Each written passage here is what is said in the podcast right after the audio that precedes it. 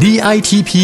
สร้างมูลค่าเพิ่มสู่โลกการค้าพอดแคสต์ที่จะช่วยเพิ่มมูลค่าสินค้าของคุณในตลาดโลกจัดโดยสำนักส่งเสริมนวัตกรรมและสร้างมูลค่าเพิ่มเพื่อการค้ากรมส่งเสริมการค้าระหว่างประเทศกระทรวงพาณิชย์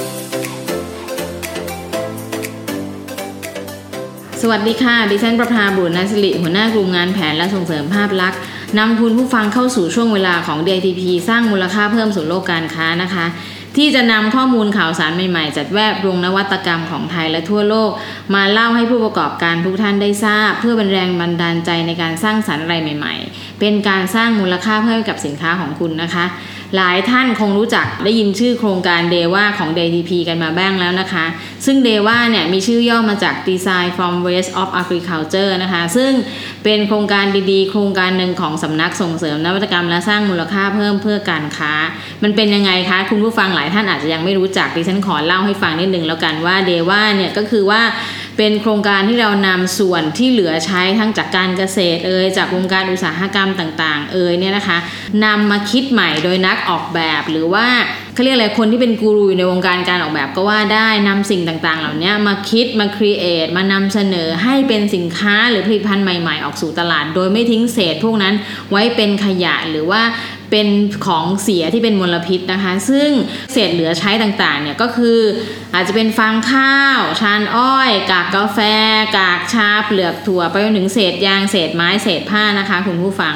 แล้วนักออกแบบเนี่ยก็จะร่วมกันแสดงไอเดียทั้งงานวิจัยด้วยก็ได้พัฒนาวัสดุต้นแบบใหม่ๆเป็นวัสดุทางเลือกเพื่อป้อนสู่อุตสาหกรรมแล้วก็การออกแบบนะคะซึ่งโครงการนี้เริ่มตั้งแต่ปี 2557 แล้วก็มีทีมนักออกแบบที่ร่วมกับเราหลายคนทีมนึงที่เราได้ใช้หรือว่าได้ร่วมงานกันมาก็คือบริษัท THINKK Studio นะคะซึ่ง THINKK เนี่ยนะคะก็จะเป็นบริษัทที่มีนักออกแบบเติบโตมาจากโครงการจากกรมส่งเสริมการค้าของประเทศสนับสนุนมาด้วยเหมือนกันซึ่งนักออกแบบจากบริษัทนี้เนี่ยก็เขาเรียกว่าฝีมือสุดยอดนะคะออกแบบได้ดีแล้วก็กวาดรางวัลต่างๆจากในประเทศแล้วก็ทั่วโลกนะคะซึ่งวันนี้เราจะได้พบกับตัวจริงของ THINKK Studio ซึ่งวันนี้เราได้เชิญมา2ท่านนะคะที่จะมาเล่าสู่กันฟังว่าเขามีการคิดหรือหาแนวทางในการพัฒนาเศษวัสดุเหลือใช้จากการเกษตรยังไงนะคะท่านแรกเนี่ยเราจะพบกับคุณเดชาอัจจนานันท์ค่ะสวัสดีครับและท่านที่2นะคะคุณพลอยพันธ์ธีรชัยค่ะสวัสดีค่ะค่ะหลายท่านคงทราบอย่างที่บอกไปว่าเราจะคุยเรื่องพืชเกษตรหรือเศษวัสดุต่างๆเนี่ยก็อยากจะถามในมุมมองของนักออกแบบว่าเทรนด์ในเรื่องของการพัฒนาวัสดุเหลือใช้หรือว่าของที่ไม่มีประโยชน์แล้วของหลับปีนี้จนถึงปีหน้าเนี่ยคุณพลอยพันธ์คิดว่ามันน่าจะมีแนวโน้มหรือวิถีทางยังไงบ้างคะค่ะในส่วนตัวของพลอยนะคะคือจากที่ได้ทำงานจริงก็เจอกับลูกค้าเนี่ยค่ะคือเรามองว่าตอนนี้เทรนด์ความต้องการของผู้บริโภคหรือแม้กระทั่งแบบผู้ประกอบการที่ทำการค้าเองเนี่ยค่ะรู้สึกว่าเขาจะต้องการจุดนี้เป็นหลักเลยก็คือเวลาเราออกแบบอะไรเนี่ยเขาถามว่าคุณสามารถนำของ sustainable หรือของเหลือใช้เนี่ยเข้ามาเป็นดีไซน์ของเราได้ไหมค่ะเพราะเขามองว่ามันเป็นส่วนหนึ่งที่ทำให้องค์กรเนี่ยมีภาพลักษณ์ที่คือหมกบอกภาพลักษณ์ขององค์กรนะคะว่าเขาเป็นคนที่คอนเซิร์นเรื่องสิ่งแวดล้อมอะไรอย่างเงี้ยค่ะหมายความว่าก็คือตอนนี้ทุกคนจะมองว่าทำอะไรก็ตามต้องไม่มีของเสียไม่มีของเหลือใช้คุณพลอยหมายถึงอย่างนั้นใช่ไหมคะใช่ค่ะแล้วก็คือเขามองเขาเห็นประโยชน์ว่าหรือไม่เขาอะสามารถนำสิ่งของเหลือใช้เข้ามาใช้ใหม่ได้เนี่ยอันนี้คือเขามองว่า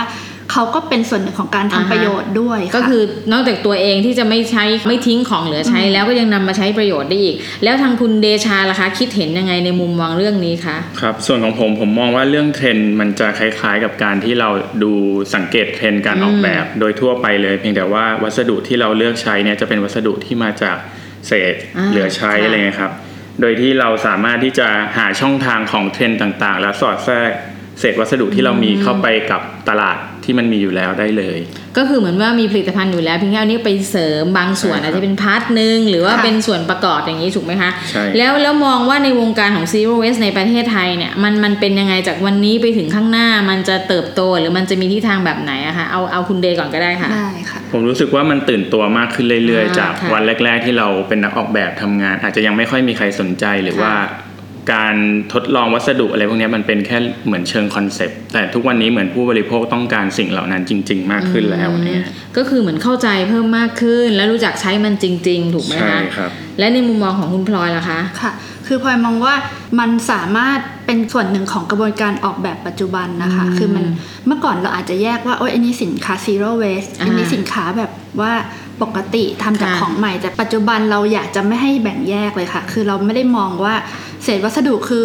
เรานำเศษวัสดุมาใช้เรามองว่ามันกลับมาเข้ามาสู่กระบวนการผลิตและนำมาใช้ใหม่อีกครั้งนึงเหมือน material ปัจจุบันเลยอะค่ะซึ่งมันเป็นข้อดีมันทำให้คนไม่แบ่งแยกละมันเป็นจิตสำนึกโดยทั่วไปเลยอะค่ะว่าเอ้ยมันคือของที่เราควรนำมาใช้นะไม่ใช่แค่ว่าฉันใช้เศษวัสดุเท่านั้นอย่างเงี้ยค่ะในมุมมองของคุณหมายความว่าสมมุติว่าเรามี product ชิ้นนึงเช่นสมมติว่าพี่มีจานชามเนี่ยมีจานชามจะใช้มันอาจจะมีส่วนผสมในนั้นเลยที่เป็นของวัสดุเหลือใช้ลงไปไม่ต้องแยกกันว่านี่จานทำจากวัสดุปกติช้อนนี่ทำจากวัสดุเหลือใช้แบบนั้นใช่ไหมคือไปด้วยกันหรือเป็นเครื่องจักรที่มันอาจจะมีอะไรที่เป็นตัวประกอบเข้าไปเช่นสมมติคุณอาจจะทำเป็นสกรูใส่เข้าไปกับส่วนที่เป็นพลาสติกที่จะใส่เข้ามาอย่างนี้ใช่ไหมคะแล้วถ้าลักษณะของสินค้าหรือแนวโน้มเป็นแบบนี้แล้วโอกาสทางการตลาดเนี่ยมันจะมีลักษณะแตกต่างจากของเดิมยังไงคะเมื่อเอามาผสมผสานกันแล้วเนี่ยค่ะก็คือสำหรับพลอยนะคะคือพลอยมองว่าตอนนี้พอเอามาผสมกันปุ๊บคนเขาก็ไม่ได้แบ่งแยกขนาดนั้นนะคะแต่เรามองในเชิงของเรื่องของ sustainable แล้วก็สิ่งแวดล้อมแล้วก็เรื่องของ craftsmanship ด้วยคือตอนนี้มันมาผสมผสานกันหมดในการที่เราอาจจะเอาเศษเหลือใช้จากการเกษตรมาใช้ช่างฝีมือทำแล้วเป็นสินค้าชิ้นใหม่อย่างเงี้ยค่ะคือมันเป็นเหมือน process เดียวกันละคือเราไม่พอคิดว่าแล้วเวลาเราขายอะ story มันเหมือนกับมันกลมอะค่ะมันพาไปด้วยกันนะคะไม่มีการแยกส่วนและคุณเดย์ครับสำหรับผมมองว่ามันเป็นโอกาสของประเทศเราเพราะว่าประเทศเรามีทั้งวัสดุจากการเกษตรค่อนข้างเยอะแล้วก็มีกระบวนการผลิตที่หลากหลายด้วยเห็นได้จากแต่ก่อนประเทศเรารับผลิตอะไรต่างๆให้กับต่างประเทศอยู่แล้วซึ่งถ้าต้นทางวัสดุของเราเป็นเศษวัสดุจากการเกษตรเนี่ยมันยิ่งช่วยทำให้เรามีสินค้าที่แตกต่างจากผู้ผลิตต่างๆทั่วโลกได้ค่ะแล้วอย่างนี้นี่มันจะมีความยากง่ายในการพัฒนาสินค้ายังไงบ้างคะเพราะอันนี้ฟังดูเนี่ยเหมือนเอาไปผสมผสานเพราะในการออกแบบมันต้องมีกระบวนการหรือมีวิธีการทำที่เพิ่มจากเดิมยังไงบ้างคะก็คือเรามองว่าเราอยากให้สินค้าเนี่ยมันสามารถเข้ามาใช้ในชีวิตประจำวันได้จริงๆอะค่ะเพราะฉะนั้นกระบวนการของมันเนี่ยคือที่ยากขึ้นน่ะที่เห็นชัดเลยคือการดูคุณสมบัติของวัสดุให้เหมาะสมกับคุณภาพของมันนะคะที่การนำมาใช้งานนะคะเช่นบางอย่างเป็นพวกวัสดุธรรมชาติมันอาจจะมีจุดอ่อนในเรื่องของความไม่สม่ำเสมอหรือความแข็งแรงเนี้ยค่ะถ้าเราได้งานวิจัยต่างๆเข้ามาช่วยตรงเนี้ยมันก็จะทำให้ของเราไปได้ไกลขึ้นคือเรามองตรงนี้ว่าตอนนี้ยังเป็นเรื่องที่เรากำลังศึกษากันอยู่อะค่ะก็เป็นความยากอย่างนึงที่แบบอยากจะข้ามไปเพราะว่าในส่วนของดีไซน์คิดว่าไม่น่าจะมีปัญหาอยู่แล้วอะค่ะแล้วในมุมของคุณเดย์ล่ะคะผมคิดว่าอาจจะเป็นเรื่องของการสื่อสารระหว่างผู้ประกอบการหรือช่างที่เขาอาจจะยังไม่คุ้นเคยกับการเอาเศษวัสดุมาใช้ในการทำงานบางทีแค่เห็นส่งแบบเข้าไปให้ทำเนี่ยเขาอาจจะทำไม่ได้แต่ว่าเราปรับเป็นขึ้น3มิติเป็นทีดีเข้าไปคุยแทนหรือทำตัวอย่างเข้าไปคุยแทนอะไรเงี้ยก็จะทำให้เขาทำงานได้ง่ายขึ้นค่ะแล้วดิฉันอยากจะถามว่าอันลักษณะในเรื่องของการผสมผสานที่เล่าเมื่อครู่เนี่ยก่อนที่จะผสมผสานวัสดุเหลือใช้เข้าไปในผลิตภัณฑ์เนี่ยกับหลังที่ทำแล้วความแตกต่างความยากง่ายที่จะทำงานตรงเนี้ยมันมีความแตกต่างยังไงแล้วมันมีกระบวนการที่ซับซ้อนมากกว่าเดิมไหมครับผมขอยกตัวอย่างผู้ประกอบการรายหนึ่งชื่อว่าหน่วยนานะครับอยู่ที่โคราชเขาจะเอาหินจากการแกะองค์สลักพระเนี่ยมาใช้โดยที่เป็นเศษหินที่เหลือจากการแกะสลักองค์พระซึ่งยังมีขนาดที่ใหญ่อยู่แล้วก็มีคุณสมบัติในการดูดซับกลิ่นดูดซับความชื้นได้แล้วเขาก็เอามาพัฒนาเป็นผลิตภัณฑ์สำหรับกระจายกลิ่นอโรมาซึ่งเดิมทีเนี่ยเขาใช้การผสมผสานวัสดุไม้กับหินเข้าด้วยกันแล้วทีนี้ทำให้การทำงานยุ่งยากแล้วก็ต้องมีการประกอบ2วัสดุเข้าด้วยกันซึ่งบางทีมันไม่พอดีกันอะไรเงี้ยทำให้มีของเสียความละเอียดของหินความละเอียดของไม้มันต่างกันใช่สวมกันไม่พอดีเพิ่มขั้นตอนในการทำงานในโปรเจกต์นี้เราก็เลยพยายามลดให้เหลือแค่1วัสดุก็คือมาจากหินเลยเพียงแต่ว่าเราทำให้ขนาดมันพอดีโดยที่กลิ่นมันความชื้นเนี่ยมันไม่ซึมลงมาโดนพื้นผิวโต๊ะที่เขาวางอยู่อะไรเงี้ยครับก็คือหมายความว่าศึกษาก่อนว่าหินกับไม้เนี่ยโดยหลักการมันอยู่ด้วยกันยากลำบากในการทำงานก็เลยเลือกเอาแล้วก็มองว่าหินเนี่ยเป็นส่วนที่เหลือใช้จากการทำพระถูกไหมคะก็เลยนำมาใช้ แล้วก็มีการทดลองให้เห็นด้วยว่าจะต้องกันไม่ให้ความชื้นลงไปถึงโต๊ะที่วางสิ่งของเหล่านี้เนี่ยก็ถือว่าใช้นวัตกรรมมาช่วยในการออกแบบแล้วก็ที่เนี่ยครับที่เขาตอนแรกดูแบบเนี่ยช่างบอกว่าทำไม่ได้แต่ว่าเราพยายามสื่อสารใหม่ด้วยการลองปริ้นที่ดีให้เห็นเป็น3มิติซึ่งช่างเขาถนัดกับงานในลักษณะอย่างนี้มากกว่าแบบเห็นองค์พระแล้วแกะตามอะไรเงี้ยเขาสามารถทำได้ง่ายๆเลยเพราะฉะนั้นก็ถือว่านำการออกแบบกับเทคโนโลยีสมัยใหม่ไปสอนไปอธิบายเขาฟังว่าถ้าขึ้น 3D รูปแบบมาให้เขาเห็นแบบนี้เขาก็จะทำง่ายขึ้นเพราะฉะนั้นก็เลยทำผลิตภัณฑ์นี้ออกมาได้เป็นไปตามที่นักออกแบบคิดตั้งแต่ต้นถูกไหมคะโอ้ฟังดูแล้วคุณผู้ฟังคะน่าสนใจจริงๆนะคะเพราะนั้นมาฟังประสบการณ์ของคุณพลอยบ้างนะคะว่าเป็นยังไงบ้างค่ะพลอยลองยกตัวอย่างอีกงานนึงที่เราได้ทำในโปรเจกต์นี้นะคะก็คือแบรนด์มาคะค่ะเขาจะใช้พวกเศษหนังอะค่ะจากแบบเศษเหลือจากการทำเครื่องหนังต่างๆกระเป๋าเข็มขัดเนี่ยเขาเอามาทำเป็นงานคราฟแบบทำเป็นพวงมาลัยทำเป็นของตกแต่งเนี้ยค่ะซึ่งเรามองว่าของเดิมเขามีทักษะมีฝีมือที่ดีสวยอยู่แล้วเนี่ยแต่ถ้าเราจะพัฒนายังไงให้ไปแบบได้ถึงอีกตลาดนึงเผื่อเขาจะได้ขยายตลาดเนี้ยค่ะเราเลยดูเทคนิคของการทำงานของเขากับเทคนิคของเราที่เรามีประสบการณ์เคยเห็นมารวมกันคือเราใช้เทคนิคของการทำโมดูล่าค่ะจากของเดิมที่เขาทำเป็นชิ้นเล็กๆทำเป็นของชิ้นเล็กๆเนี่ยพอเราใช้วิธีทำโมดูล่าเนี่ยออกแบบแพทเทิร์นออกแบบพิมพ์ตัดลายของหนังเนี่ยค่ะแล้วก็มีตัวเชื่อมเนี่ยเขาสามารถขยายสเกลจากของชิ้นละประมาณแบบเล็กๆแบบไซส์พวงมาลัยไซส์ของมือถือเนี่ยค่ะกลายเป็นของตกแต่งผนังหรือเป็นโคมไฟสามารถเข้าไปสู่โปรเจกต์อินทีเรียต่างๆเนี่ยค่ะเช่นแบบโรงแรมหรือร้านอาหารได้อย่างเงี้ยค่ะซึ่งผู้ประกอบการพอเขาคลิกไอเดียปุ๊บเขาสามารถนำไปต่อยอดได้เองเลยว่าเอ้ยจริงๆแล้วฉันสามารถทำแบบนี้ได้นานไม่ใช่แค่แบบเป็นของเล็กเท่านั้นเงี้ยค่ะเพราะฉะนั้นเนี่ยอยากจะบอกว่าแพทเทิร์นของการออกแบบเนี่ยมีส่วนสำคัญในเรื่องของการนำวัสดุมาใช้ด้วยว่าจะเคยทำของเล็กชิ้นของเล็กก็สามารถสร้างให้มันเป็นโครงสร้างที่ใหญ่ขึ้นได้ด้วยวิธีการออกแบบถูกไหมคะคุณพลอยค่ะเพราะฉะนั้นนะคะคุณผู้ฟังฟังแล้วนี่เป็นเทคนิคนโยบายหรือว่าความเก่งกาจของนักออกแบบที่เราอยากนำเสนอให้ทราบแต่อย่างนึงเนี่ยอยากจะถามว่าทางคุณพลอยคุณเดเนี่ยเวลาทำงานแล้วผู้ประกอบการที่ร่วมโครงการหรือว่ามาเข้าร่วมทำผลิตภัณฑ์กับเราเนี่ยเขาได้ประโยชน์อะไรบ้างจากการเข้าร่วมกิจกรรมของเดว่าอันนี้คะเริ่มที่คุณเดก่อนก็ได้ค่ะอย่างแรกเลยสิ่งที่เขาได้คือแบบใหม่จากการที่เราเข้าไปช่วยศึกษา วิเคราะห์จากสิ่งที่เขาทำวัสดุที่เขามีเทคนิคที่เขาทำได้ ตลาดที่เขามีอยู่แล้วอะไรเงี้ย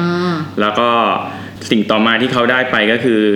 ตัวอย่างของผู้ประกอบการอื่นๆที่ผ่านการพัฒนาในโครงการเหมือนกันซึ่งเขาสามารถหยิบบางส่วนเอามาใช้ในการพัฒนาของเขาเองได้ในอนาคตด้วยเพราะฉะนั้นก็คือเขาสามารถเรียนรู้ได้หลายส่วนจากนักออกแบบที่เป็นคู่ของเขาที่ทำงานร่วมกัน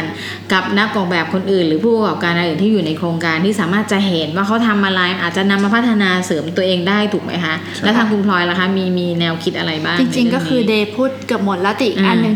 ที่เราเห็นชัดเลยคือมันสามารถเกิดการ collaborate กันได้ค่ะระหว่างผู้ประกอบการคือบางคนเนี่ยเขาอาจจะเก่งในเรื่องวัสดุพัฒนาวัสดุหรือของเขามันมีความยูนิคแต่เขาไม่ได้มีทักษะเรื่องการผลิตอะไรเงี้ยค่ะเขาสามารถเอาตรงเนี้ยมารวมกันได้และทำสร้างของชิ้นใหม่ออกมาได้เงี้ยค่ะซึ่งหลายๆคนพอเห็นแบบว่าหรือแม้กระทั่งคนที่เขามีวัสดุหรือเทคนิคที่คล้ายๆกันอย่างเงี้ยเราก็พยายามจะวิเคราะห์ตลาดให้เขาค่ะว่าบางอย่างเขาสามารถร่วมกันได้หรือบางอย่างเนี่ยเขาสามารถวางตำแหน่งของแบรนด์หรือของสินค้าเขาได้โดยที่ไม่ได้แบบแข่งแย่งตลาดกันอะไรเงี้ยค่ะซึ่งแบบตรงเนี้ยมันเป็นเรื่องที่สนุกแล้วเขาก็แบบเห็นแล้วเขาก็เกิดไอเดียไปว่าเขาสามารถไปทำอะไรต่อได้หรือพัฒนาธุรกิจเขาต่อได้ค่ะเพราะฉะนั้นนะคะคุณผู้ฟังจากฟังตรงนี้แล้วก็จะเห็นว่าการมีนักออกแบบเข้ามาร่วมช่วยคิดช่วยทำเนี่ยสามารถทำให้เกิดไอเดียใหม่ๆในขณะเดียวกันเนี่ยเมื่อเข้าร่วมโครงการแล้วเราอาจจะเจอผู้ประกอบการรายอื่นที่เป็นเพื่อนร่วมงานหรือแม้กระทั่งมาทำสินค้าประเภทเดียวกันหรือคนละประเภทก็ได้ซึ่งข้อดีนี้ก็คือสามารถเอามาโคแบรนดิ้งกันได้หรือทำงานข้ามลักษณะงานกันได้ด้วยนะคะทีนี้อยากจะถามทั้งสองท่านอีกว่าจากประสบการณ์การออกแบบตรงนี้เนี่ยของติ๊งแล้วก็ทำงานร่วมกับผู้ประกอบการหลายๆอย่างมองว่าทิศทางของตลาดสินค้าที่รับการพัฒนาในแนวของ Zero Waste หรือในแนวของเรื่องวัสดุเหลือใช้เนี่ยมันมีแนวโน้มเป็นยังไงบ้างและในอนาคตมันควรจะไปในทิศทางไหนคะอยากเริ่มที่คุณพลอยก่อนค่ะค่ะก็คือพลอยมองว่าอนาคตของสินค้าประเภทนี้คือเรียกได้ว่ามันท าวรเลยค่ะคือทุกคนต้องการแล้วก็ยิ่งประเทศเราอย่างที่พูดไปแล้วนะคะว่ามันเป็นมีเศษเหลือจากเกษตรกรรมเยอะเศษเหลือจากการผลิตเยอะคือตรงนี้มันคือเป็นสตอรี่ที่ดีมากเพราะมันนอกจากเราได้ของที่ดีจริงๆแล้วเนี่ยการสร้างแบรนด์การขายเนี่ยคือทุกคนเขาต้องการเขาต้องการใช้ของที่มันจะบอกถึงว่าเขา